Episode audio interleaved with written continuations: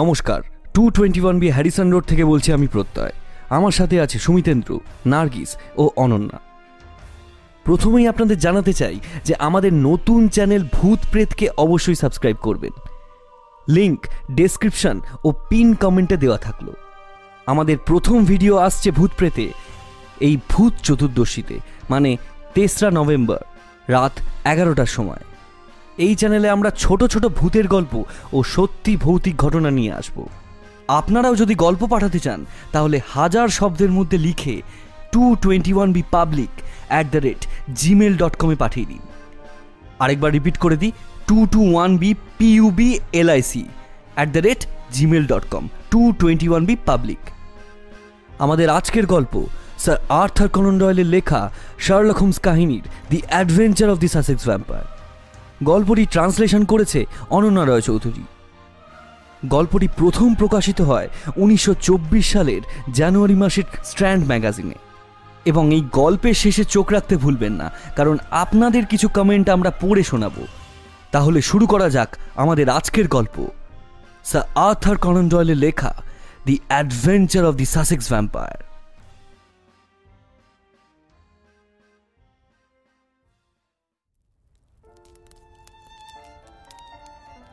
এখন বেলা প্রায় এগারোটা বাজে। আমি বসবার ঘরের একটি সোফাতে বসে। শার্লকের দিকে প্রায় বলা চলে এক প্রকার হাঁ করে চেয়ে রয়েছি। এই মিনিট কুড়ি মতো আগে শার্লকের নামে দুখানা চিঠি এসেছে। সেই দুখানা চিঠির মধ্যে একখানা চিঠি নিয়ে সেই যে উনি পড়তে শুরু করেছে, তারপর থেকে আর তার কোনো দিকেই খেয়াল নেই। সুতরাং আমিও আর ধীর স্থির হয়ে সুবোধ বালকের মতন চুপটি করে না বসে থাকতে পেরে বলে উঠলাম, কি হে, কিছু বলছো না যে? কার চিঠি ওভাবে পড়ছো? আর তুমি কি আমার কথা বেমালুম ভুলে গেলে নাকি? না হে না। এই শার্লক হোমস গোটা পৃথিবীকে ভুলে গেলেও কোনোদিন ডক্টর ওয়াটসনকে ভুলবে না। বুঝেছ? আসলে এই চিঠিটা পড়ে মাথাটা কেমন একটু তালগোল পাকিয়ে গেল। তা ওই চিঠিতে কি এমন লেখা আছে শুনি? যা তোমার মতন মানুষকে ফাঁপড়ে ফেলে দিল? আরে বলো না আমার যে তর্স হইছে না। আচ্ছা ওয়াটসন তুমি ভ্যাম্পায়ারে বিশ্বাস করো? শার্লকের মুখে ভ্যাম্পায়ারের নামটা শুনে আমি একটু থতমত খেয়ে গেলাম। তারপর বললাম, কি ভ্যাম্পায়ার না, বিশ্বাস করি না। যত সব আজগুবি গল্প। তবে বহু গল্পের বইতে বিষয়টা নিয়ে অনেক জম্পেশ গল্প পড়েছি। কিন্তু তুমি হঠাৎ ভ্যাম্পায়ার নিয়ে পড়লে যে? ওই চিঠির সাথে ভ্যাম্পায়ারেরই বা সম্পর্ক? আমি তো কিছুই বুঝছি না। নাও, এই চিঠিটা পড়ো। তাহলেই সব বুঝে যাবে। আমি শার্লকের মুখের দিকে তাকিয়ে বেশ খানিকটা অবাক হয়ে গেলাম। কারণ ভ্যাম্পায়ারের নাম শুনে আমার চরম হাসি পেলেও তাকে কিন্তু একটুও তখন হাসতে দেখলাম না। সে তখন গম্ভীর মুখ করে টেবিলের উপর রাখা দ্বিতীয় চিঠিটার দিকে একবার তাকিয়ে নিয়ে আমাকে বলল কি হলো ওয়াটসন? চিঠিটা পড়ো। তোমার এই চিঠিটা পড়া হলে দ্বিতীয়টা খুলবো। Forty six Old Jewry November nineteenth বিষয় vampire sir mister Robert Ferguson নামে একজন ফার্গুসন অ্যান্ড মারহেড চা কোম্পানির অংশীদার তথা আমাদের ক্লায়েন্টকে আপনার সাথে অতি সত্বর যোগাযোগ করার জন্য পরামর্শ দিয়েছি। বিগত বেশ কিছুদিন আগে উনি আমাদের কাছে ভ্যাম্পায়ারের সম্পর্কে খোঁজ খবর নেওয়ার জন্য হাজির হন। কিন্তু এই ব্যাপারে আমরা যেহেতু কোনো রকম তথ্যই রাখি না, তাই তাকে কোনো রকম সহায়তাই করতে পারিনি। ওই দিন ভদ্রলোকের সাথে কথা বলে যা বুঝলাম, তাতে মনে হলো এই ব্যাপারটি নিয়ে উনি বেশ বিচলিত রয়েছেন। সুতরাং এহেন পরিস্থিতিতে ওনার এমন ধরনের দুর্দশা দেখে আপনারাই সমাধান করা মাটিল্ডা ব্রিগসের ঘটনাটির সাফল্যের কথা মাথায় রেখে ওনাকে অতি দ্রুত আপনাদের সাথে যোগাযোগ করার জন্য আমরা পরামর্শ দিই। ইতি মরিসন মরিসন অ্যান্ড ডট। চিঠিখানা পড়া শেষ করে শার্লকের মুখের দিকে তাকাতেই সে বলে উঠল, কি, ওয়াটসন? কি বুঝলে? শার্লক, আমাদের কি এই ধরনের কেসে মাথা ঘামানোটা উচিত? মানে সত্যি বলতে আমার কাছে এই ভ্যাম্পায়ার বিষয়টা হলো একটা ফিকশন আমি এটাই বুঝতে পারছি না যে এমন একটা নামজাদা চা কোম্পানির অংশীদার হয়েও ভদ্রলোকের হঠাৎ কি এমন মতিভ্রম হলো যে ভ্যাম্পায়ারের বিষয়ে খোঁজখবর নিতে চাইছেন? আমার কথাটা শেষ হওয়া মাত্রই। শার্লক এক ঝটকাতে সোফা থেকে উঠে টেবিলের উপর পড়ে থাকা দ্বিতীয় চিঠিটা হাতে নিয়ে বলল মাই ডিয়ার ওয়াটসন, তোমার কাছে ভ্যাম্পায়ার বিষয়টা সম্পূর্ণ গাজাখুরি হলেও ইতিহাসের পাতায় এই বিষয়টা কিন্তু পুরোপুরি মিথ্যে বা আজগুবি ধারণা নয়। এই ভ্যাম্পায়ারিজমের মধ্যে কিন্তু শুধু মৃত নয়, কিছু জলজ্যান্ত মানুষেরও কোনো কোনো মানবদেহের থেকে রক্ত চুষে খাওয়ার নজির পাওয়া যায়। একটু মনে করে দেখো তো, হাঙ্গারির ট্রান্সেলভেনিয়াতে ভ্যাম্পায়ারিজমের ঘটনাগুলো মনে পড়ে কিনা?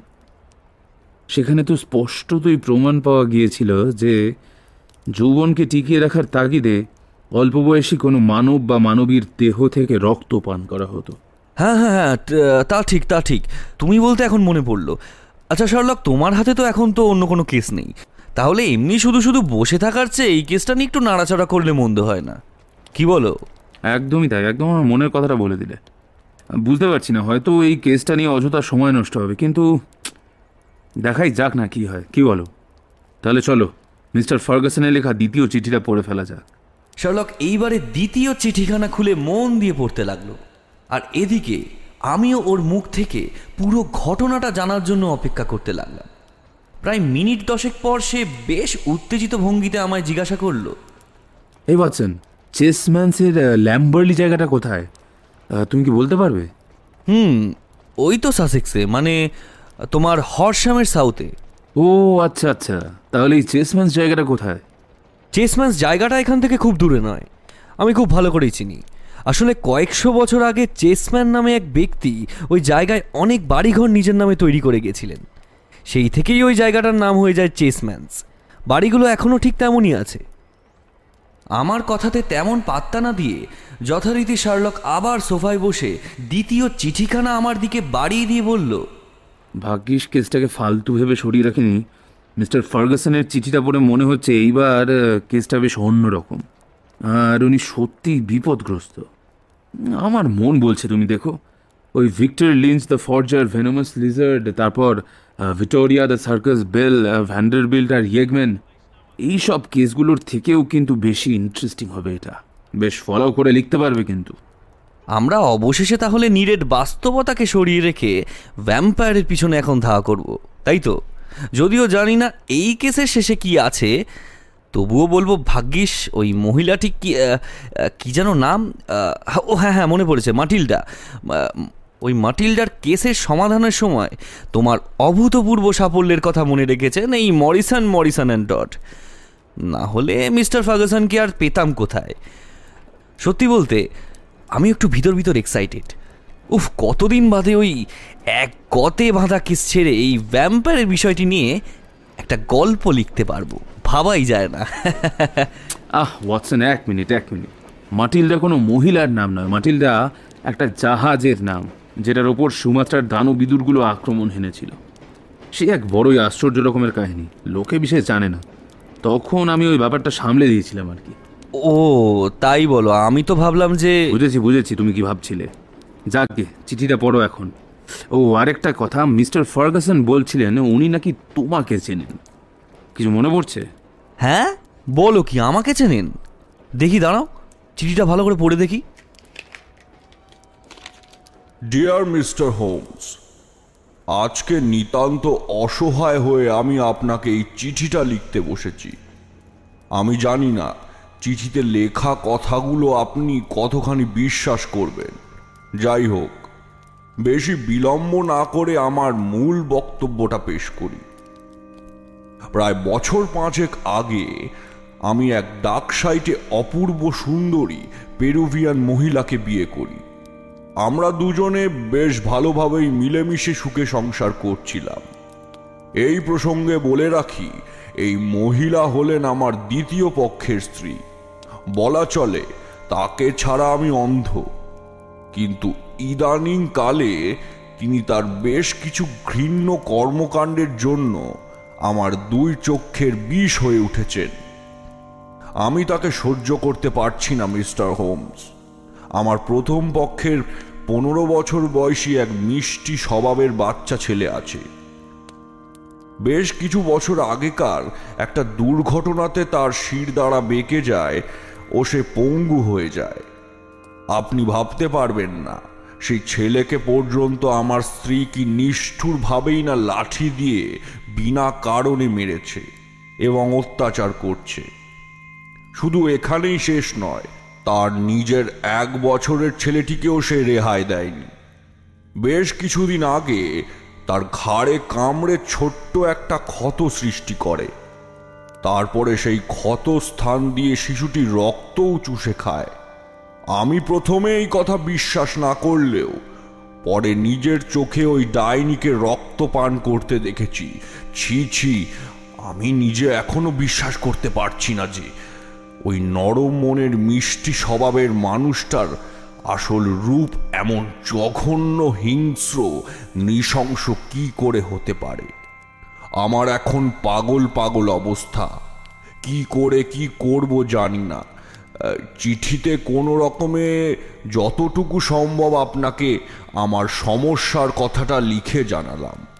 এইবারে পুরো চিঠিটা পড়ে যদি আপনার মনে হয় নিজের অসামান্য বুদ্ধি প্রয়োগ করে আমার মতন হতভাগা লোকের উপকার করতে পারবেন। তাহলে দয়া করে নিম্নলিখিত এই ঠিকানায় একটা টেলিগ্রাম করে দেবেন। আমি তাহলে আগামীকাল ঠিক দশটার সময় আপনার বাড়ি পৌঁছে যাব এবং এই বিষয়টা নিয়ে মুখোমুখি কথা বলব। ও হ্যাঁ মিস্টার হোমস, আরেকটা কথা। আপনার বন্ধু ওয়াটসন ব্ল্যাক হিতে যেখানে রাগবি খেলতেন, সেখানে আমিও খেলতাম।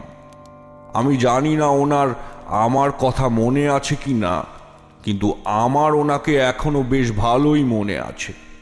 ইতি রবার্ট ফার্গুসন শার্লক, এনাকে খুব ভালো করে চিনি। একজন দুধে খেলোয়াড় ছিলেন, খুবই দিলদরিয়া মানুষ। কোনো মানুষ বিপদে পড়লে যেভাবে পারতেন, ঝাঁপিয়ে পড়ে হেল্প করতেন। চিঠিটা পড়ে খারাপই লাগল। সত্যি কি মারাত্মক পরিস্থিতির মধ্যে দিয়েই না দিন কাটাচ্ছেন ভদ্রলোক? ওয়াটসন তুমি ওনাকে টেলিগ্রাম করে জানিয়ে দাও যে উনি যেন আগামীকাল সকাল দশটায় আমাদের এখানে আসেন। বেশ বেশ আমি জানিয়ে দিচ্ছি। হুম, হুম জানিয়ে দাও। তবে চিঠিটা পড়ে মনে হচ্ছে খোদ ইংল্যান্ডের মাটিতেই ভ্যাম্পায়ারের আবির্ভাব ঘটেছে। আর সেই কিংবদন্তিকে চাক্ষুষ দেখার সুযোগ যখন আমাদের কাছে নিজে থেকেই এসেছে সেই সুযোগের সদ্ব্যবহার কি না করলে হয়? কি বলো? পরের দিন একদম কাঁটায় কাঁটায় সকাল দশটা বাজতে না বাজতেই হাজির হলেন মিস্টার ফার্গুসন এককালের সেই খেলোয়াড়ি পেটাই চেহারাটা আর তার নেই। সারা শরীর জুড়ে এক বিষণ্ণতা গ্রাস করেছে। চোখে মুখে এক অজানা আতঙ্কের ছাপ। চুল পাতলা হয়ে গেছে, দুই কাঁধ ঝুলে পড়েছে। তার এমন চেহারা দেখে সত্যি খুব খারাপ লাগল। এমন সময় সেই অতি পরিচিত পুরনো স্টাইলে গম্ভীর অথচ কি আন্তরিক গলায় উনি বলে উঠলেন হ্যালো ওয়াটসন কি আমায় চেনা যাচ্ছে? তোমাকে তো আমি এক দেখাতে চিনতেই পারছি না। এই ওয়াটসন দেখছি আর সেই আগের ওয়াটসন নেই। যা বলেছেন। সময়ের সাথে সাথে আমিও পাল্টে গেছি। যাকে আপনি প্লিজ বসুন। ও ইয়েস ইয়েস মিস্টার হোমস আপনাকে যে কি বলে ধন্যবাদ দেব তা আমি জানি না। আমি সত্যি ভাবতে পারিনি আপনি আমার এই কেসটা নিয়ে কথা বলতে রাজি হবেন। মিস্টার ফার্গাসন এখনই আমাকে অগ্রিম ধন্যবাদ দিয়ে লজ্জিত করবেন না প্লিজ। আগে আমি পুরো ঘটনাটা আপনার মুখ থেকে ভালো করে শুনি।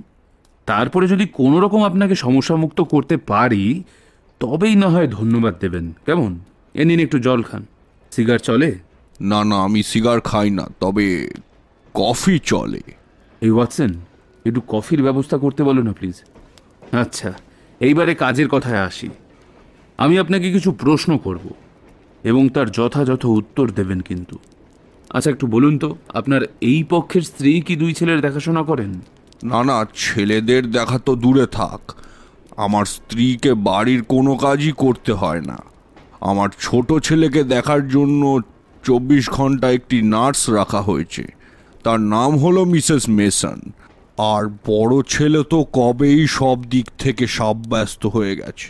হুম আচ্ছা চিঠিতে দেখলাম আপনি এক জায়গায় লিখেছেন, ঘটনাটি প্রথমে বিশ্বাস না করলেও পরে নিজের চোখে দেখেছেন। তার মানে দাঁড়াচ্ছে যে আপনার আগে এই ব্যাপারটা অন্য কারোর নজরে এসেছে, তাই তো? আর তারপর তিনি আপনাকে জানান। আমার যতদূর মনে হয়, মিসেস মেসনই প্রথম ব্যাপারটা লক্ষ্য করেন, রাইট? একদম ঠিক ধরেছেন মিস্টার হোমস। আপনাকে তাহলে ব্যাপারটা গুছিয়েই বলি। একদিন রাত্রে মিসেস মেসন আমার স্ত্রীকে কিছুক্ষণের জন্য আমার ছোট ছেলেকে দেখতে বলে রান্নাঘরে জরুরি কিছু কাজ সারতে যান। কিছুক্ষণ বাদে হঠাৎ করেই উনি শুনতে পান, বাচ্চাটি ভীষণ কাঁদছে। তখন উনি ছুটে গিয়ে সেই ঘরে ঢুকে দেখেন আমার স্ত্রী বাচ্চাটির খাড়ের কাছে মুখ নিয়ে গিয়ে খুব তৃপ্তি করে তার রক্ত পান করছে। এমন দৃশ্য দেখে তো মিসেস মেসানের প্রায় জ্ঞান হারানোর জোগাড়। ওদিকে মিসেস মেসান যাতে এই কথাটা বাইরে কাউকে না ফাঁস করে দিতে পারেন তাই আমার স্ত্রী ওনাকে তখনকার মতো কিছু টাকা দিয়ে চুপ করিয়ে দেয়। এই ঘটনার পর থেকেই মিসেস মেসান লক্ষ্য করেন যে আমার স্ত্রী সর্বদা তককে তককে রয়েছে শিশুটির রক্ত পান করার জন্য। এহেন পরিস্থিতিতে উনি আর না পেরে এবং ছোট্ট শিশুটির সুরক্ষার কথা ভেবে আমাকে সব খুলে বলেন। আমি ওনার কথা শুনে বিশ্বাস করা তো দূরে থাক, উল্টে ওনাকেই বেশ কিছু কটু কথা শুনিয়ে দিই। এই ঘটনার প্রায় তিন চার দিন বাদে এক রাত্রিবেলায় আমি আমার স্টাডি রুম থেকে কিছু জরুরি কাজ ছেড়ে বেডরুমে যাওয়ার পথে শুনতে পাই আমার ছোট ছেলের সেই কান্নার আওয়াজ। প্রথমবারে আমি ভেবেছিলাম তার বুঝি খিদে পেয়েছে, তাই কাঁদছে, কিন্তু পরক্ষণেই মনটা কেন জানি না কু ডেকে ওঠে। আর সেই জন্য আমি তড়ি ঘড়ি ছোট ছেলের ঘরে যাই। তারপরে ঠুকেই দেখি এক ভয়ানক দৃশ্য। আমি স্পষ্ট দেখতে পাই, আমার ছোট ছেলের ঘাড়ের কাছে মুখ নিয়ে গিয়ে আমার স্ত্রী, অর্থাৎ তারই মা মনের আনন্দে নিজের ছেলের রক্ত পান করছে। মিসেস মেসান এদিকে ঘুমে আচ্ছন্ন হয়ে রয়েছেন। আমি এই দৃশ্য সহ্য করতে না পেরে প্রচণ্ড জোরে চিৎকার করে উঠি। আমার স্ত্রী তখন সেই চিৎকারে ভয় পেয়ে গিয়ে শিশুটিকে কোনো রকমে বিছানাতে রেখেই নিজের ঘরে দৌড় দেয়। সেই সময় আমি এক ঝলকের জন্যে হলেও আমার স্ত্রীর দিকে তাকিয়ে ভয়ে শিউরে উঠি। তার ঠোঁটের চারিপাশে টাটকা তাজা লাল রক্ত লেগেছিল। উফ! কি ভয়ানক দৃশ্য বুঝতে পারছেন মিস্টার হোমস? হুম বুঝলাম। তার মানে এই নিয়ে দুবার মতো সে প্রায় আপনার ছেলের রক্তপান করেছে তাই তো? আমাদের চোখে তো এখনও পর্যন্ত দুবার ধরা পড়েছে। এইবারে আমাদের চোখের আড়ালে ওই ডাইনিটা আর এমন কুকর্ম করেছে কিনা তা তো জানা নেই মিস্টার হোমস। এতটা পর্যন্ত বলে মিস্টার ফার্গুসন একটু থামলেন। আমি এই সুযোগে শার্লক তার দিকে কফির কাপ এগিয়ে দিয়ে বলে উঠলাম নিন কফিটা একটু খান মিস্টার ফার্গুসন আশা করি একটু বেটার লাগবে।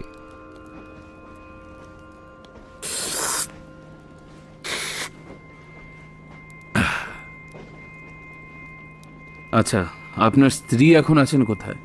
ওই দিনের ঘটনার পর সে নিজেই নিজেকে একটি ঘরে বন্দি করে নিয়েছে। ডলোরিস ছাড়া আর কারুর সাথেই কোনো কথা বলছে না। আমি বহুবার তাকে জিজ্ঞাসা করেছি যে কেন সে এমন জঘন্য কাজটা করল? কিন্তু কোনো লাভ হয়নি। সে কোনো উত্তরই দিতে চায়নি। কেবল আমার মুখের দিকে ফ্যাল ফ্যাল করে চেয়েছিল। আপনার বাড়িতে কে কে থাকেন? আর এই ডলরেজই বাকি হ্যাঁ আমার বাড়িতে আমি আমার স্ত্রী আমার বড় ছেলে জ্যাক আমার ছোট ছেলে এছাড়া দুজন পরিচারক ও মিসেস মেসান আর এই ডলোরিস থাকে। ডলোরিস হলো আমার স্ত্রীর বান্ধবী। আসলে আমাদের বিয়ের সময় আমার শ্বশুর বাড়ি থেকে আমার স্ত্রীর দেখভাল করার জন্য ডলোরিসকে পাঠানো হয়। সেই দিন থেকে সে আমাদের বাড়িতেই রয়েছে। এখন তো এমন অবস্থা হয়েছে যে আমার স্ত্রী খেতে পর্যন্ত ডাইনিং টেবিলের ঘরে আসছে না। ডলোরিসই সব খাবার দাবার তার ঘরে দিয়ে গিয়ে আসছে। হুম আচ্ছা তাহলে উনি প্রায় কতদিন ধরে আপনার স্ত্রীকে চেনেন? কত দিন কি বলছেন মিস্টার হোমস? কত বছর বলুন। আমি শুনেছি ইনি আমার স্ত্রীর বহু বছরের সঙ্গিনী। তাই নাকি? তাহলে তো ধরে নেওয়াই যায় যে আপনার স্ত্রীকে আপনার থেকেও ভালো করে চেনেন এই মহিলা। বিলক্ষণ মিস্টার হোমস এই বিষয়ে কোনো সন্দেহই নেই। তবে একটা দিক থেকে এখন বাঁচুয়া আমার স্ত্রী স্বেচ্ছাতেই নিজেকে বন্দিনী করে ফেলার ফলে আমার দু ছেলেই এখন বিপদমুক্ত। আমার বড় ছেলেকে যে কি নিষ্ঠুরভাবে বেদম মার মেরেছে তা মুখে বলে বোঝানো যাবে না। আপনি আপনার স্ত্রীর কাছে মারার কারণ জানতে চাননি? হ্যাঁ চেয়েছিলাম তো। উত্তর এসে জানিয়েছে জ্যাককে মেরেছে ভালো করেছে। পরে যদি মন চায় তাহলে আবার নাকি মারবে।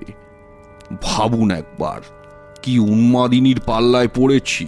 অবশ্য খালি যে উন্মাদ তা তো না, সে তো আস্ত একটা ডাইনিও বটে। না হলে নিজের গর্ভে সন্তানের রক্ত পান করতে কি কোনো মা পারে? সরি মিস্টার ফার্গুসন, আপনাকে একটা কথা না জিজ্ঞেস করে পারছি না। আপনার স্ত্রী কি জ্যাককে ঈর্ষা করে? মানে ওদের দুজনের মধ্যে কি স্নেহ ভালোবাসা সম্পর্ক একেবারেই নেই। একদমই তাই ওয়াটসন। দেখো তোমাদের কাছে লুকোনোর কিছু নেই। আমার স্ত্রী এই বাড়িতে আসার পর থেকে কিছুতেই কেন জানি না জ্যাককে সহ্যই করতে পারছে না। গরমের দেশের মেয়ে তো তাই বড্ড জেদি আর মাথা গরম। শার্লক এইবারে মিস্টার ফার্গুসনের দিক থেকে দৃষ্টি সরিয়ে আমার দিকে সরাসরি তাকিয়ে বলে উঠল। Good question Watson. সঙ্গদোষটা যে বড্ড ছুঁয়াছে তা আরও একবার প্রমাণ হলো দেখছি। ধুর কি যে বলো। জ্যাকের বয়স কত? পনেরো। আচ্ছা মিস্টার ফার্গুসন আপনি বলছেন জ্যাকের পনেরো বছর বয়স। তাহলে সে একটু ম্যাচিওর হয়েছে বলা যেতে পারে। তবে আপনাকে কি সে কিছুই বলেনি? মানে সে কেন তার মায়ের কাছে মার খেলো? কোনো দোষ করেছিল নাকি এইসব ব্যাপারে? জ্যাক মোট দুবার মার খেয়েছিল। আর ওই দুবারই সে বলেছিল, আমার স্ত্রী তাকে নাকি বিনা কারণেই অত্যন্ত নিষ্ঠুরভাবে মেরেছে। মিস্টার ফার্গুসনের কথা শুনে মনে হলো জ্যাক নিশ্চয়ই সত্যি কথাই বলছে। কারণ একজন শারীরিক বিকৃতি থাকা অসুস্থ ছেলের মগজ অপেক্ষাকৃত বেশি সাফ হয় একটি সুস্থ মস্তিষ্কের ছেলের থেকে। সুতরাং আমি এই ব্যাপারে মুখে আর কিছু না বলে খালি কফির কাপগুলোতে আবার ফ্লাস্ক থেকে ধুমায়িত কফি ঢালতে লাগলাম। হাতে কফির কাপটা নিয়ে আয়েশ করে আর একটা সিগার ধরিয়ে পুনরায় শার্লক সোফাতে বসে বলল বিয়ের আগে অন্তত আপনার স্ত্রীর সম্বন্ধে সব যথাযথ খবর নিয়েছিলেন নিশ্চয়ই। দেখুন মিস্টার হোমস আমাদের আলাপের কয়েক সপ্তাহ পরেই বিয়ে হয়ে যায়। আহ, সত্যি বলতে আমাদের তো সব ঠিকঠাকই চলছিল। আমার স্ত্রী আমাকে ভীষণ যত্নে দেখে শুনে রাখত। আমি এই ক বছরে তার মধ্যে কোনো বাজে গুণ বা কোনো ধরনের নিষ্ঠুরতা দেখিনি। এই মাসখানেক আগে হঠাৎ করেই শুরু হলো এই বিপত্তিটা। জানি না কেমন করে আমার সুন্দরী, সুস্থ প্রকৃতস্থ স্ত্রী পরিণত হলো একটা রক্তখেকো ভয়ঙ্করী নিষ্ঠুর নারীতে। বিশ্বাস করুন, আমি কিছুতেই ভেবে পাচ্ছি না যে এই বিপত্তি শেষ কোথায়। কি করে আমি আমার বড় ছোট ছেলেকে বাঁচাবো? আমি তো এইটাও জানি না, আদেও আর কোনোদিনও আগের মতো সুস্থ, স্বাভাবিক হয়ে উঠবে কি না আমার স্ত্রী। মিস্টার হোমস, আমার পরিবারকে আপনি বাঁচান। এই অবস্থায় কেবলমাত্র আপনি আমার সহায়। বাঁচান আমায়, বাঁচান। আমি আমার সাধ্যমতো মিস্টার ফার্গুসনকে শান্ত করার চেষ্টা করতে লাগলাম। এমন সময় শার্লক সোফা থেকে উঠে রাইটিং ডেস্কের থেকে একটি প্যাড ও পেন নিয়ে এসে খানিকটা উত্তেজিত ভঙ্গিতে মিস্টার ফার্গুসনকে বলল, মিস্টার ফার্গুসন, দয়া করে ভেঙে পড়বেন না। একটু শান্ত হন। আমি এই মুহূর্তে আপনাকে দুটো প্রশ্ন করছি, তার যথাযথ উত্তর দিন, প্লিজ। আপনার সাথে আপনার ছেলের সম্পর্ক কেমন? আমার সাথে আমার ছেলের সম্পর্ক খুবই ভালো। আসলে জ্যাকের মনে ভীষণ স্নেহ এবং মায়া মমতা রয়েছে। ওর মতন এমন পিতৃভক্ত হয়তো আমিও ছিলাম না। তার নিজের ওই শরীরেও আমার খেয়াল রাখতে ভোলে না। এক কথায় বলতে পারেন, আমার জীবনই ওর জীবন। আসলে কি বলুন তো, ওর মা চলে যাওয়ার পর থেকে আমি আরও একে অপরের পরিপূরক ও ভীষণ আপন হয়ে উঠেছি। মা মরা ছেলেটার তো আমি ছাড়া আর কেউ নেই।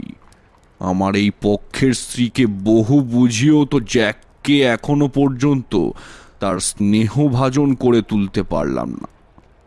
আমি লক্ষ্য করলাম মিস্টার ফার্গুসন কথা বলাকালীনই শার্লক তার ভ্রুজোড়া ঈষৎ কুঁচকে মাথাটা নাড়তে নাড়তে কী সব যেন রাইটিং প্যাডে লিখে নিচ্ছে।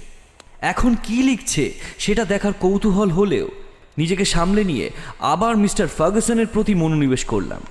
শার্লক আবার শুরু করল। হ্যাঁ বুঝলাম। আমার এখনকার মতো শেষ প্রশ্ন। আপনার স্ত্রী কি জ্যাক ও বাচ্চাটাকে একই দিনে আক্রমণ করেছিল? হ্যাঁ হ্যাঁ একদমই তাই। প্রথমবারে ঠিক একই দিন এসে জ্যাক ও আমার ছোট ছেলের উপর চড়াও হয়েছিল। এদিকে দ্বিতীয়বারের আক্রমণটা অবশ্য একই দিনে ঘটেনি। আর এই বিশ্রী কাণ্ডটা ঘটে যাওয়ার পর থেকে মিসেস মেসন সব সময় আমার ছোট ছেলেকে চোখে চোখে রাখছেন। বাহ বাহ। তাহলে তো আরও জট পাকিয়ে গেল ব্যাপারটা। কি বললেন জট পাকিয়ে গেল? তবে কি আমার এই সমস্যার কোনো সমাধান হবে না মিস্টার হোমস? দেখুন এই মুহূর্তে আমি আপনাকে কিছু বলতে পারব না। এছাড়া এই সমস্যার পুরোপুরি সমাধান করতে গেলে আমাদের আপনার বাড়িতে যেতে হবে। তবে আমি আপনার থেকে যা জানতে পেরেছি তার ভিত্তিতে নিজের একটা থিওরি মোটামুটি দাঁড় করিয়ে নিয়েছি। শার্লকের মুখের কথাটা শেষ হতেই মিস্টার ফার্গুসন এইবারে আমার মুখের দিকে তাকালেন।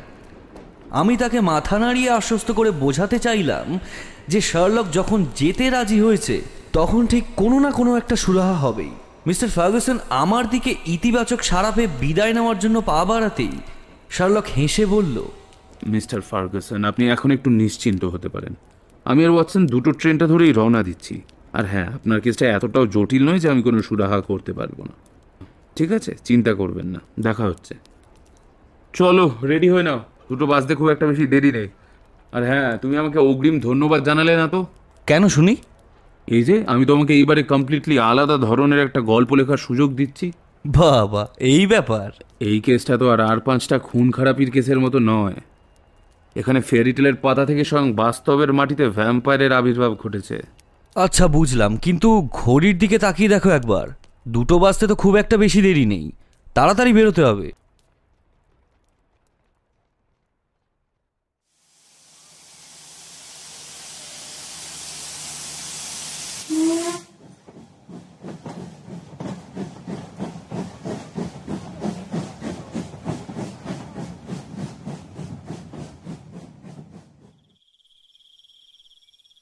নভেম্বরের কুয়াশাচ্ছন্ন সন্ধ্যেতে সাসেক্সের সরাইখানায় আমি আর শার্লক যাবতীয় লাগেজ নামিয়ে একটা সংকীর্ণ সাদা মাখা গলি পথ পেরিয়ে এসে আমরা দুজন এই মুহূর্তে এখন বসে আছি মিস্টার ফার্গুসনের অতি পুরনো বিশালাকার খামার বাড়ির ভিতরের একটা অতি আধুনিক কায়দায় সজ্জিত বসার ঘরে। ঘরটা সারা দেওয়ালে জুড়ে রয়েছে আধুনিককালে আঁকা ভীষণ সুন্দর সুন্দর পেন্টিং এছাড়া কাঠের নানা সাইজের তাক তৈরি করে সেখানে সাজিয়ে রাখা হয়েছে সাউথ আমেরিকান বহু অস্ত্রশস্ত্র ও বাসনপত্র। আমি অস্ত্রশস্ত্রগুলো দেখে সহজেই অনুমান করে নিলাম যে নিশ্চয়ই মিসেস ফার্গুসানি এইগুলি নিজের দেশ থেকে নিয়ে এসেছেন। আমি ঘরটাকে হাঁ হয়ে মুগ্ধতার দৃষ্টি নিয়ে দেখলেও এরই মধ্যে আর চোখে খেয়াল করে নিয়েছি যে শার্লক কিন্তু পুরো ঘরটাকে খুঁটিয়ে খুঁটিয়ে পর্যবেক্ষণ করে চলেছে।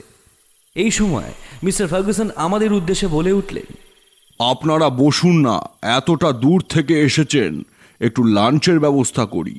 আরে আরে সে হবে খন। আপনি এত ব্যস্ত হবেন না। আচ্ছা মিস্টার ফার্গুসন ওই কোণের ঝুড়ির মধ্যে কি আপনার পোষ্য শুয়ে রয়েছে? হ্যাঁ হ্যাঁ ও স্প্যানিয়েল। নাম হলো কার্লো। দাঁড়ান আপনাদের সাথে আলাপ করিয়ে দিই Carlo? Yes Carlo please come here come come come আমরা দেখলাম মিস্টার ফার্গুসনের ডাক শুনে ঘরের কোণে রাখা ঝুড়ির ভিতর থেকে খুব কষ্ট করে বেরিয়ে এলো কার্লো। তারপর খুঁড়িয়ে খুঁড়িয়ে পিছনের পা টেনে টেনে মেঝের উপরে ল্যাচটাকে ঝুলিয়ে অতি কষ্টে এগিয়ে এসে হাত চাটতে লাগল তার প্রভুর শার্লক একটু চিন্তিত স্বরে বলে উঠল কার্লোর কি হয়েছে মিস্টার ফার্গুসন? আহ, কোনো বিশেষ রোগ কি? কার্লোর যে ঠিক কি হয়েছে তা কোনো ডাক্তারই সঠিক করে বলতে পারেনি তবে ওনাদের সবারই ধারণা কার্লোর এক ধরনের পক্ষাঘাত হয়েছে মানে স্পাইনাল ম্যানিনজাইটিস প্যারালাইসিস। চিকিৎসা চলছে এখন দেখা যাক। আশা রাখি খুব দ্রুতই সুস্থ হয়ে উঠবে কার্লো। ও আচ্ছা কার্লোর এই অসুখটা খুব একটা বেশি দিন হয়নি মনে হয় তাই না? হ্যাঁ হ্যাঁ মিস্টার হোমস কিছুদিন আগেও কার্লো পুরো ঠিক ছিল। এই কটা দিন আগেই ধরা পড়ল এই রোগটা। হুম ঠিকই ভেবেছি তাহলে। আমার থিওরির সাথে হুবহু সব মিলে যাচ্ছে দেখছি। মিস্টার ফার্গাসন আপনার সমস্যার সমাধান প্রায় করেই ফেলেছি ধরুন। শুধু এখন একবার আপনার মিসেসের সাথে দেখা করাটা খুব প্রয়োজন। একটু ব্যবস্থা করুন। কি বললেন? সমাধান প্রায় হয়ে এসেছে। তাহলে আমাকে এখনও কেন বলছেন না মিস্টার হোমস? আমি যে জানতে চাই গোটা ব্যাপারটা আসলে কি।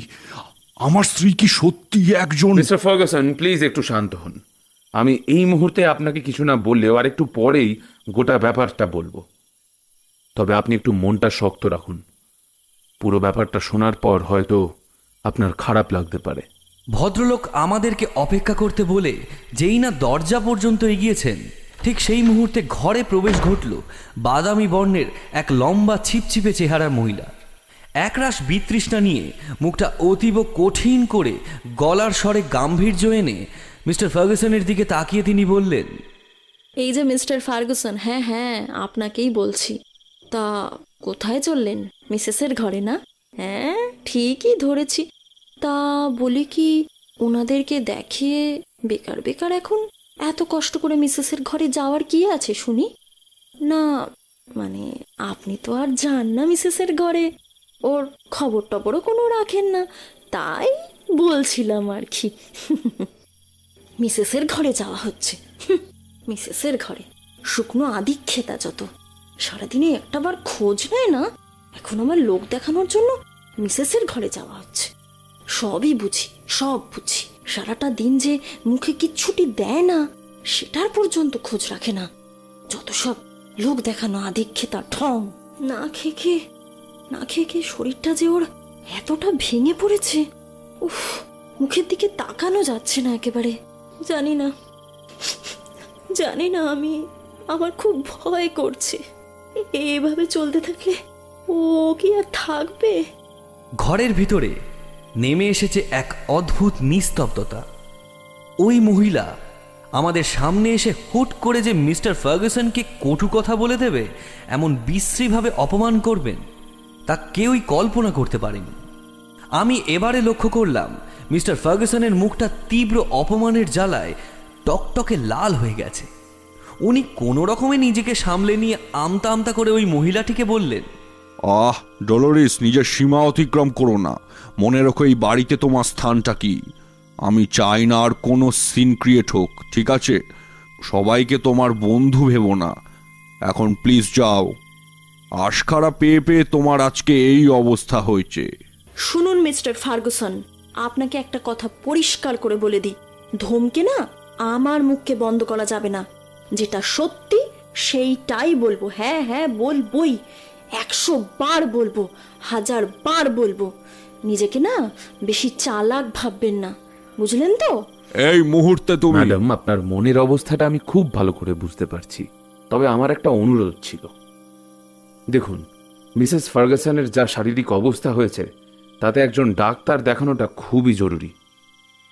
তাই আমি বলছিলাম যে আমার এই বন্ধুটি একজন ডাক্তার। আপনি যদি ওনাকে একবার মিসেস ফার্গাসনের কাছে নিয়ে যেতে পারেন তাহলে আমার মনে হয় ভালো বই কি খারাপ হবে না। ডলোরিস শার্লকের কথাটা শুনে খানিকটা নিশ্চিন্ত হলেন। তারপর আমার দিকে তাকিয়ে বললেন আসুন আসুন আপনি আমার সাথে আসুন। এই যে এই এদিক দিয়ে এদিক দিয়ে। আমি ডলরেসের পিছনে মিসেস ফার্গুসনকে দেখতে যাওয়ার জন্য পা বাড়াতেই ওই পাশ থেকে মিস্টার ফার্গুসন এগিয়ে এসে আমাকে আস্তে করে বললেন যদি কোনো অপমানজনক কথা শুনতে হয় তাহলে প্লিজ কিছু মনে করো না ওয়াটসন। আমাকে ক্ষমা করো। আসলে বুঝতেই তো পারছ বাড়ির হাল খুব খারাপ। চিন্তা করবেন না অমন কিছু হলে আমি ঠিক সামলে নেব। আবেগ কম্পিত ডলোরেসের পিছন পিছন অনেক সিঁড়ি ও দরজা পেরিয়ে অবশেষে পৌঁছালাম মিসেস ফার্গুসনের শয়ন কক্ষে চোখে পড়ল প্রবল জ্বরে বেহুশ হয়ে শুয়ে আছেন এক অপূর্ব সুন্দরী মহিলা। আমি আস্তে করে চেয়ারটা টেনে বসতেই ওনার হুঁশ ফিরল। উনি ভ্রুজোড়া, খানিক কুচকে ক্লান্ত ও ক্ষীণ স্বরে জিজ্ঞাসা করে উঠলেন, কে? হ্যালো মিসেস ফার্গুসন আমি জন ওয়াটসন আমি একজন ডাক্তার আপনাকে দেখতে এসেছি। ডাক্তার? কেন? কি দরকার? যান বেরিয়ে যান। বেরিয়ে যান। আমি বাঁচতে চাই না। আমি মরতে চাই। বেরিয়ে যান এখান থেকে। বেরিয়ে যান। এমন কথা বলতে নেই। আপনার ফ্যামিলি হাজবেন্ড এবং ছোট্ট সন্তান আছে। আপনি হয়তো জানেন না আপনার এমন শারীরিক কন্ডিশনে আপনার হাজব্যান্ড কতটা চিন্তায় উদ্বেগে আছেন? আপনাকে আমি কিছু মেডিসিন প্রেসক্রাইব করব। সেগুলো নিয়মিত খাবেন আর ভালো করে খাওয়া দাওয়া করবেন। দেখবেন খুব দ্রুত আপনি সুস্থ হয়ে গেছেন। কি? কি বললেন আপনি? আমার হাজবেন্ড হ্যাঁ আমার হাজবেন্ড আমার অসুস্থতায় চিন্তিত হয়ে আছেন। শুনুন, ওইসব না, ওইসব আর ভান। আমি সব জানি, সব। বাড়িতে পিসাচ এসেছে, পিসাচ। আমাকে ও ভালোবাসে না। ভালোবাসলে ভালোবাসলে আমাকে অমন করে ঘৃণ্য দৃষ্টিতে দেখতো না। আমার ব্যাপারে আমার ব্যাপারে অমন কুৎসিত ভাবনা মনেও আনতে পারতো না। এই এই আমি হ্যাঁ এই আমি ওকে অনেক ভালোবেসেছি, প্রচণ্ড ভালোবেসেছি। তাই চাই না, তাই চাই না ওকে সব সত্যি কথা বলে দিয়ে ওর মনে আঘাত দিতে। আমি চাই আমি চাই ওর চোখে সারাটা জীবন ঘৃণার পাত্রী হয়েই বাঁচতে। আমি মরে যাব, আমি মরে যাব, তাও ভালো। তবু ওকে কোনো কষ্ট পেতে দেব না? আপনি চলে যান। প্লিজ আপনি চলে যান। আমি কারোর সাথে দেখা করতে চাই না। আর হ্যাঁ আর ওকে একটা কথা বলে দেবেন। আমি আমার ছেলেকে ফেরত চাই।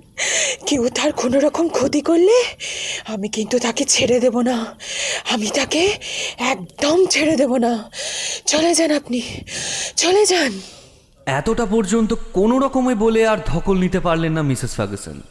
পুনরায় বেহুশ হয়ে গেলেন। আমি তাকে পরীক্ষা করলাম। খুব সহজেই বুঝলাম ওনার অতিরিক্ত স্নায়বিক উৎকণ্ঠা থেকেই এতটা শারীরিক দুর্বলতা ও জ্বর এসেছে। ডলোরিসকে আশ্বস্ত করে দ্রুত নিচে এসে শার্লক ও মিস্টার ফার্গুসনকে সবটা বললাম। এদিকে এই সময় ঘরে প্রবেশ করল বছর পনেরোর খুব স্মার্ট একটি ছেলে। সে এসেই মিস্টার ফার্গুসনকে আলাদা করে ডেকে বাইরে নিয়ে চলে গেল। এদিকে আমি এই সুযোগে শার্লককে ফিস ফিস করে বললাম, শার্লক, এইখানে কেসটা কিছুটা অন্যরকম মিসেস ফার্গুসনের জ্বরের ভিতরেই প্রচণ্ড উত্তেজিত হয়ে মিস্টার ফার্গুসনের মুন্ডপাত করছিলেন আর ঘরে পিসাচ এসেছে বলে চিৎকার করছিলেন। এছাড়া আরও একটা কথা বললেন, যেটা আমার বেশ কানে লাগল। কি কথা বলো তো? উনি বলছিলেন, মরে যাবেন তাও ভালো। তবু এমন কিছু নাকি গোপনীয় কথা আছে যেগুলো মিস্টার ফার্গুসনকে বলবেন না। কারণ যা শুনে উনি ভীষণভাবে আঘাতও পেতে পারেন। আমার কথা শুনে শার্লকের চোখ মুখ খুশিতে চকচক করে উঠল। সে আমার কাঁধে আলতো করে চাপড় মেরে বলল, ওয়াটসন, তুমি নিজেও জানো না এই কথাগুলো বলে তুমি আমার কতটা উপকার করলে।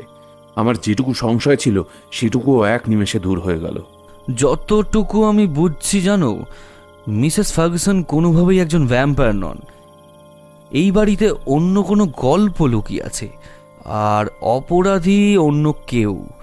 আর মিসেস ফার্গুসন সবটা জানেন।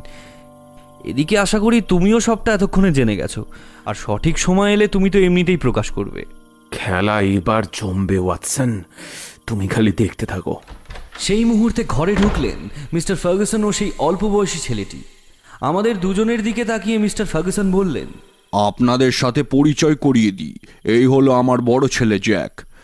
আসলেও বড্ড লাজুক। আপনাদের সামনে আর আপনাদের ব্যাপারে জিজ্ঞেস করতে পারেনি। তাই আলাদা করে আমায় ডেকে বাইরে নিয়ে গিয়ে আপনাদের ব্যাপারে জিজ্ঞেস করল। Hello Jack. ও হ্যাঁ মিস্টার ফার্গাসন। আপনি এবার আপনার ছোট ছেলেকে একটু নিয়ে আসুন। ইয়েস ইয়েস মিস্টার হোমস আমি এক্ষুনি তাকে আনার ব্যবস্থা করছি। এই যাক যাও গিয়ে মিসেস মেসানকে বলো ভাইকে নিয়ে এই ঘরে আসতে। কেন? আমার সাথে বুঝি কথা বলবেন ওনারা? ভাইকে কেন আনতে হবে হ্যাঁ? নিশ্চয়ই বলব জ্যাক। তবে এখন তোমার ছোট্ট ভাইকে একবার দেখে নি। এই যে আঙ্কেলটাকে দেখছ? এই আঙ্কেলটা একজন ডক্টর। শুনলাম তোমার ভাইয়ের নাকি ব্যথা লেগেছে। তাই এই আঙ্কেল একবার তাকে দেখবে।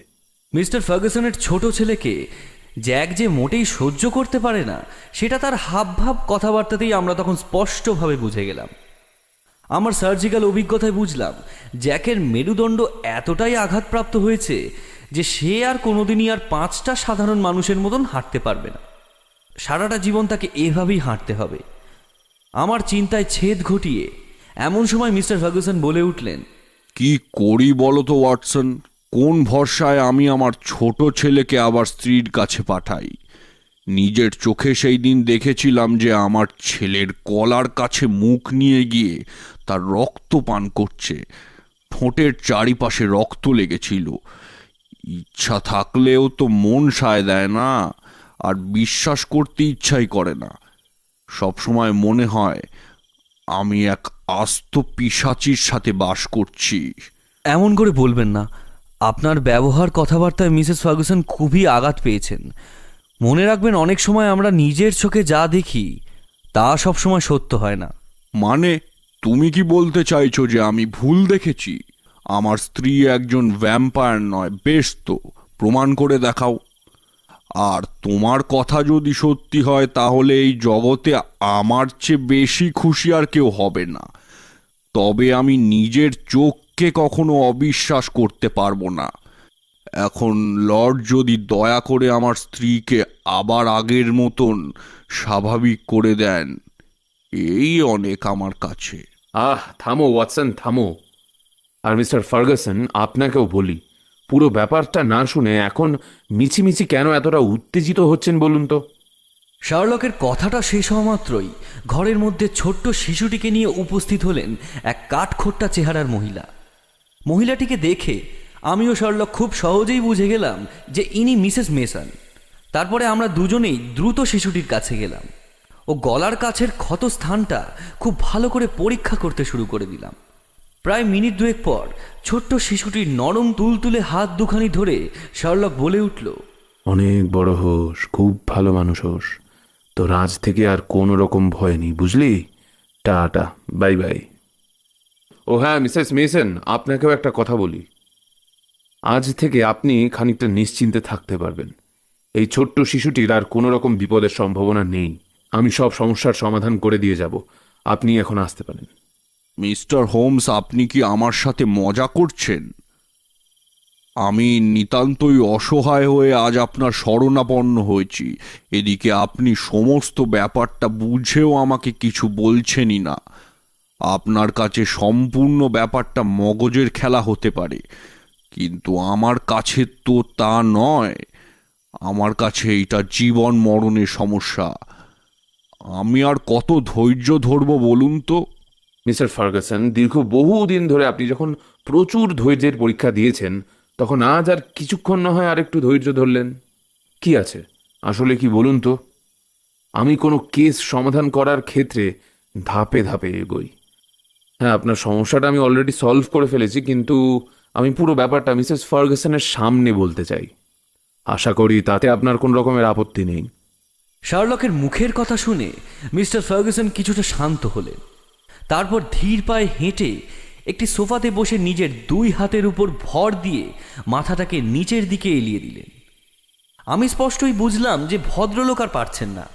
এদিকে শার্লকের দিকে তাকাতেই দেখলাম যে হন্তদন্ত হয়ে জ্যাকের দিকে এগিয়ে যাচ্ছে। ওর মুখ চোখ দেখে আমি ততক্ষণে বুঝে গেছি যে শার্লক হোমস এইবারে শিগগিরই ভ্যাম্পায়ার কেসের জবনিকা পতন ঘটাতে চলেছে। মিথ্যে বলব না আমার ভিতরেও কি হয় কি হয় এমন একটা ভাব বেশ ভালো মতন জাগার দিয়ে উঠতে লাগল। জ্যাক তোমার এই বাড়িতে সব থেকে বেশি কাকে ভালো লাগে? অফকোর্স তোমার ড্যাডকে ইনফ্যাক্ট ড্যাড ছাড়া এই বাড়ির কেউই ভালো না। আমি জানি আমি বুঝি তোর কষ্টটা। জানেন তো মিস্টার হোমস আমার জ্যাক খুব বেছে বেছে লোকের সাথে মেশে। জ্যাক তুমি এখন আসতে পারো কেমন? টেক কেয়ার হ্যাঁ চলুন মিসেস ফার্গুসন এবার আপনার স্ত্রীর কাছে যাই। আপনার সমস্ত চিন্তা উৎকণ্ঠার অবসান ঘটাই। আমার মনে হয় না ও আর আমার মুখ দেখবে বলে। দেখবে দেখবে সব দেখবে। আচ্ছা দাঁড়ান আমি একটা কাজ করি। কথাটুকু কোনো রকমে শেষ করেই শার্লক এক টুকরো কাগজে কী সব যেন খসখস করে লিখে আমার দিকে সেই কাগজের টুকরোটা বাড়িয়ে দিয়ে বলে উঠল। ওয়াটসন এই কাগজের টুকরোটা নিয়ে গিয়ে মিসেস ফার্গাসনকে দাও। আশা করি এইবারে উনি আমাদের সাথে দেখা করতে রাজি হবেন। না শার্লক ভুল বলেনি। আমি ছোট্ট চিরকুটটা ডোলোরিস মারফত ওনার কাছে পৌঁছানো মাত্রই। খানিক্ষণ বাদেই মিসেস ফার্গুসন আমাদেরকে ডেকে পাঠালেন। অতি ধীর পায়ে মিস্টার ফার্গুসন আমার আর শার্লকের সাথে মিস ফার্গুসনের কক্ষে প্রবেশ করলেন। ততক্ষণে মিসেস ফার্গুসন উঠে বসেছেন। তিনি ফ্যাল ফ্যাল করে হোমসের দিকে চেয়ে আছেন। তার দুই চোখ দিয়ে টপ টপ করে জল পড়ছে। মিস্টার ফার্গুসন তার দিকে এগোবার চেষ্টা করতেই মিসেস ফার্গুসন একরাশ অভিমানের কণ্ঠে বলে উঠলেন এসো না, তুমি এসো না, ওখানেই থাকো। আমার কাউকে প্রয়োজন নেই, কাউকে দরকার নেই আমার। পারলে পারলে আমার ছেলেটাকে খালি আমার কাছে ফিরিয়ে দিও। আমার আর কিচ্ছু দরকার নেই, কিচ্ছু না। দেখুন, ম্যাডামের মনের অবস্থা একদমই ভালো না। তাই আমি খুব অল্প সময় নিয়ে অতি সংক্ষেপে গোটা ব্যাপারটা আসলে কি হয়েছিল সেটা আপনাকে জানিয়ে বিদায় নিতে চাই। আমি জানি সত্যি ঘটনাটা শুনে আপনি খুবই হার্ট হবেন। তবু কিছু করার নেই। আমাকে তো বলতেই হবে। আপনার স্ত্রী কোনো ভ্যাম্পায়ার নয়। হ্যাঁ আপনি হয়তো তাকে ছোট্ট শিশুটির দেহ থেকে রক্ত পান করতে দেখেছেন। কিন্তু এই কাজটি উনি করেছেন কেবলমাত্র আপনাদের ছোট ছেলেটাকে প্রাণে বাঁচানোর জন্য। কখনোই রক্ত পান করে পরিতৃপ্তি পেতেন না তিনি। আপনার ছোট ছেলের রক্তে জেনে বুঝে বিষ প্রবেশ করানো হয়েছিল।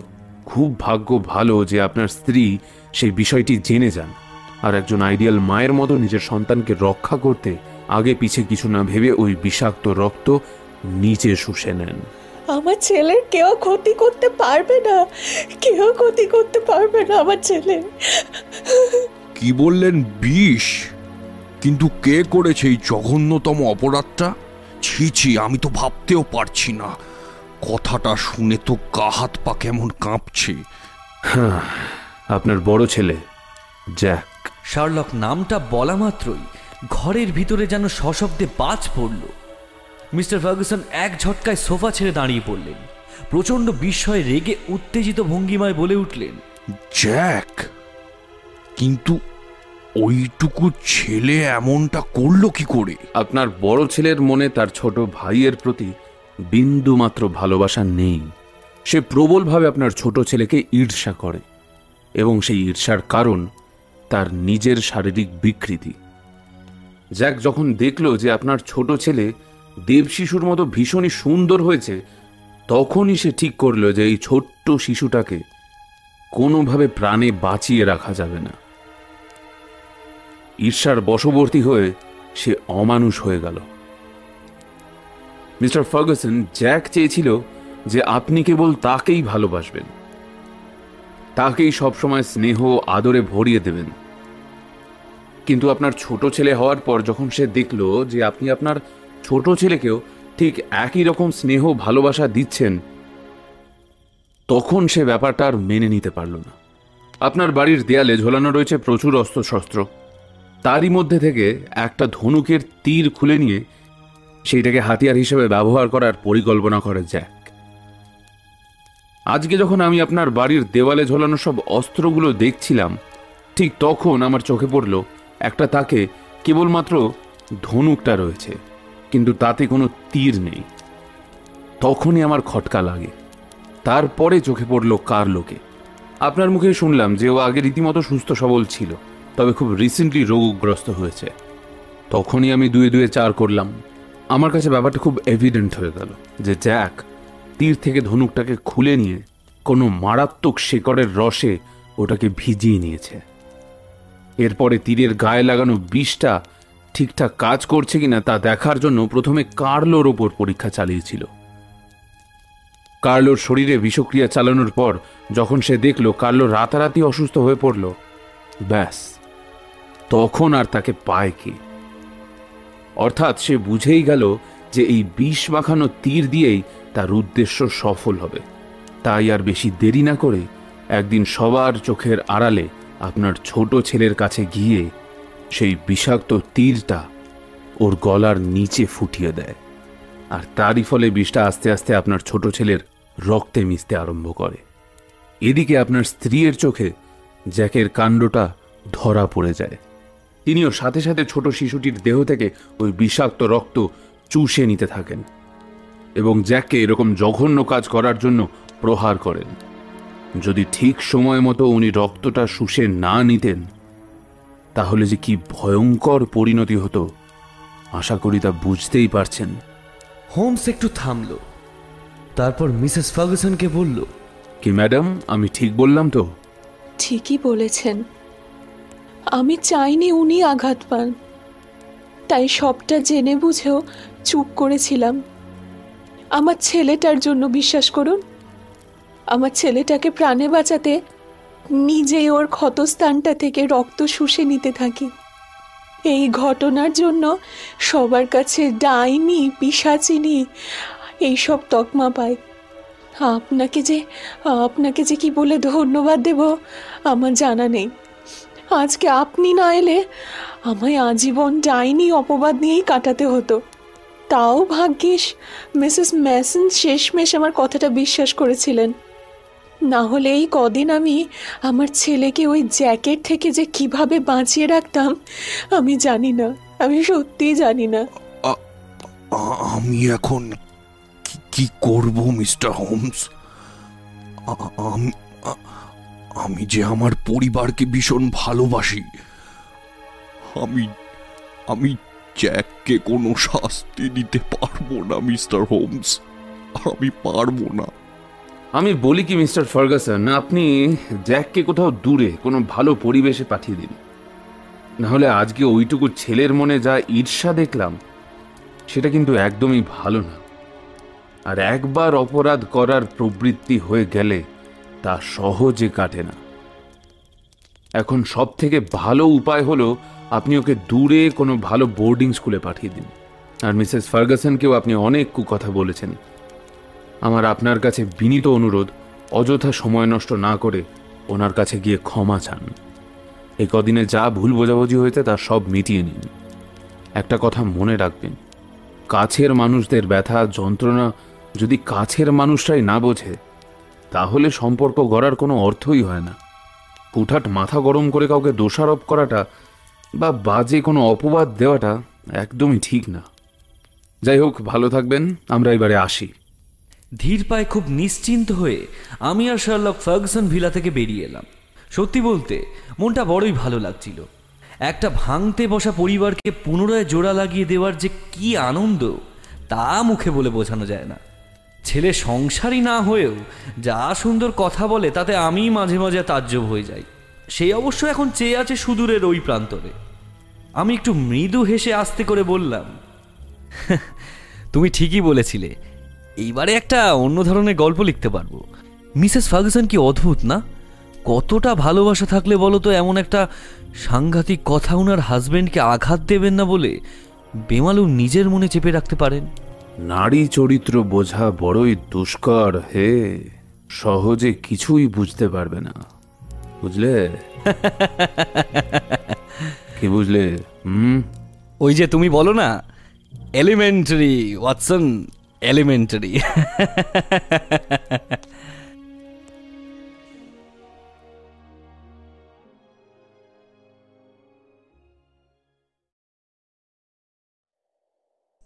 আচ্ছা কিছু কমেন্ট পড়ে নেওয়া যাক এবার। আচ্ছা কিছু কমেন্ট পড়ে নেওয়া যাক এবার। প্রথম কমেন্টটা আসি সৌগত ঘোষ। সৌগত ঘোষ হচ্ছে আমাদের এই গল্পের মানে ইন্দিরা লেকের লেখক। দেখি কি বলছে। আগের বছর লকডাউনে এই গল্পটাই প্রথম লিখেছিলাম। Team two twenty one B Harrison রোডের সকল সদস্যকে অনেক ধন্যবাদ জানাই এই প্ল্যাটফর্মে আমাকে সুযোগ দেওয়ার জন্য। গল্পটি কেমন লাগল সবাই প্লিজ জানাবেন। অবশ্যই আপনারা জানাবেন, যারা এখনও শোনেননি গল্পটি অবশ্যই শুনে নেবেন। গল্পটি কেমন লাগল নিশ্চয়ই আপনারা কমেন্ট করে জানাবেন। আর সৌগত, আমরা ভীষণ লাকি যে তোমার গল্প করতে পেরে এত সুন্দর একটা প্লট আমাদেরকে দিয়েছিলে। অবশ্যই ভেরি সরি যে আমরা গল্পটা অনেক পরে করতে পেরেছি। তুমি আমাদেরকে অনেক আগে গল্প দিয়ে রেখেছো। বাট এনিওয়ে তোমার সঙ্গে এই গল্পর পর একটা আলাদা বন্ধুত্ব আমাদের তৈরি হয়ে গেছে, আলাদা ফ্রেন্ডশিপ ডেভেলপ করতে পেরেছি। মানে ভীষণ সুন্দর গল্প হয়েছে। আর মানে ফাটাফাটি লেগেছে আমাদের এই গল্পটা করতে। তো thank you so much Sougata for this lovely story আর আশা করি আগামী দিনে আরও তোমার গল্প করতে পারব, ভালো ভালো গল্প করতে পারব। আচ্ছা পরের কমেন্টটায় আসি। শুভম চাকি বলছেন, কোনো আনকমন রাইটারের মার্ডার মিস্ট্রি স্টোরি নিয়ে আসুন। শুভম, নিশ্চয়ই আনব। কাজ চলছে, আস্তে আস্তে কাজ চলছে, নিশ্চয়ই আসবে মার্ডার মিস্ট্রি আসবে, বিভিন্ন রকম, বিভিন্ন জনারের গল্পই আসবে। বিভিন্ন লেখক লেখিকাদের কাছ থেকে। আর আমাদের বাকি গল্পগুলো অবশ্যই শুনবেন। আচ্ছা পরের কমেন্টে যাই। অভিজ্ঞান সরকার, দারুণ লাগছে well crafted story moreover গল্পের মধ্যে গল্প is also a super concept thoroughly enjoy করছি। অবশ্যই গল্পের মধ্যে গল্প একটা অন্যরকম প্লট খুব সুন্দর আমাদের লেগেছে গল্পটা করতে, একটা অন্যরকম জনারের গল্প। সেখানে একটা ক্রাইম এলিমেন্ট আছে, একটা হরর এলিমেন্ট আছে। সব মিলিয়ে একটা জমজমাট পরিবেশ সৌগত তৈরি করতে পেরেছে। যাই হোক, Abhigyan thank you so much for this lovely comment পরের কমেন্টে আসি, অমিয়া টুডু দাদা জাপানিজ আরবান লেজেন্ড চাই প্লিজ হ্যাঁ নিশ্চয়ই করব নিশ্চয়ই করব। আমরা খুঁজছি আরবান লেজেন্ডের গল্প খুঁজছি।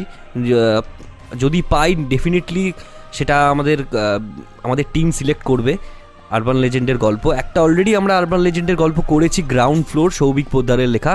সেটা অবশ্যই একবার শুনবেন। ঠিক আছে? Thank you so much for your comment খুব ভালো লাগল। আচ্ছা নেক্সট কমেন্টে আসি। সোনিয়া ডি দত্ত, খুব ভালো গল্প পাঠ, খুব ভালো হয়েছে। নাইস ক্লিন প্রেজেন্টেশন ইয়ারই প্র্যাকটিক্যালি এরকম হতো, তাহলে সাসপেক্টদের পানিশমেন্ট দিতে এত সময় লাগতো না। আনফর্চুনেট এনিওয়ে খুব ভালো হয়েছে। এভাবেই এগিয়ে যান। Best of luck season four একদম ফাটাফাটি মানে জমে গেছে। থ্যাংক ইউ ম্যাডাম খুব ভালো লাগল এই কমেন্টটা আপনিও আমাদের পাশে থাকবেন। আস্তে আস্তে আরও বিভিন্ন জনারের আমরা গল্প করব।